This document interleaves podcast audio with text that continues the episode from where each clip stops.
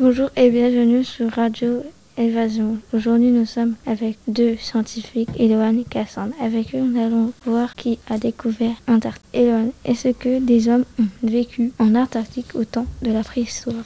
Non, au temps de la préhistoire, aucun homme n'a vécu en Antarctique. L'Antarctique s'est détaché de l'Australie il y a 50 millions d'années. Le premier homme qui ont débarqué sur le continent furent ceux de l'expédition de John Davis en 1821. C'étaient des chasseurs de phoques et de baleines. Cassandre, pourquoi a-t-on découvert l'Antarctique? Ce continent était très loin, des mers très agitées. Dans un sud très froid, les explorateurs ont mis longtemps avant de s'aventurer dans le Grand Sud. 1819. William Smith découvre l'Antarctique.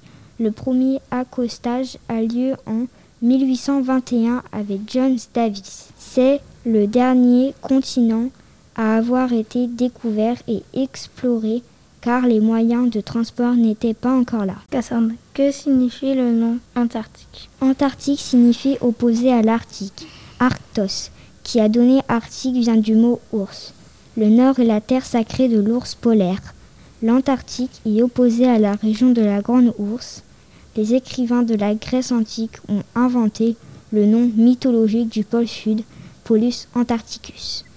Eloane, est-ce que tout le monde peut devenir explorateur en allant visiter l'Antarctique? Il y a de plus en plus de touristes en Antarctique environ 55 000 en 2018-2019. Mais ce ne sont pas des scientifiques. Ils viennent juste voir les animaux et découvrir les glaciers.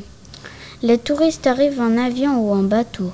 On ne peut pas dire que ce sont des explorateurs car ils ne viennent pas là pour faire de nouvelles découvertes. Le problème avec l'arrivée de ces touristes est qu'ils peuvent apporter avec eux de nouvelles espèces invasives qui n'ont rien à y faire et donc dangereuses pour les animaux vivant en Antarctique. La pollution, si elle est limitée, existe aussi avec ces nouveaux touristes. Eh bien, merci pour tous ces réponses. Je pense que les auditeurs ont appris plein de choses aujourd'hui.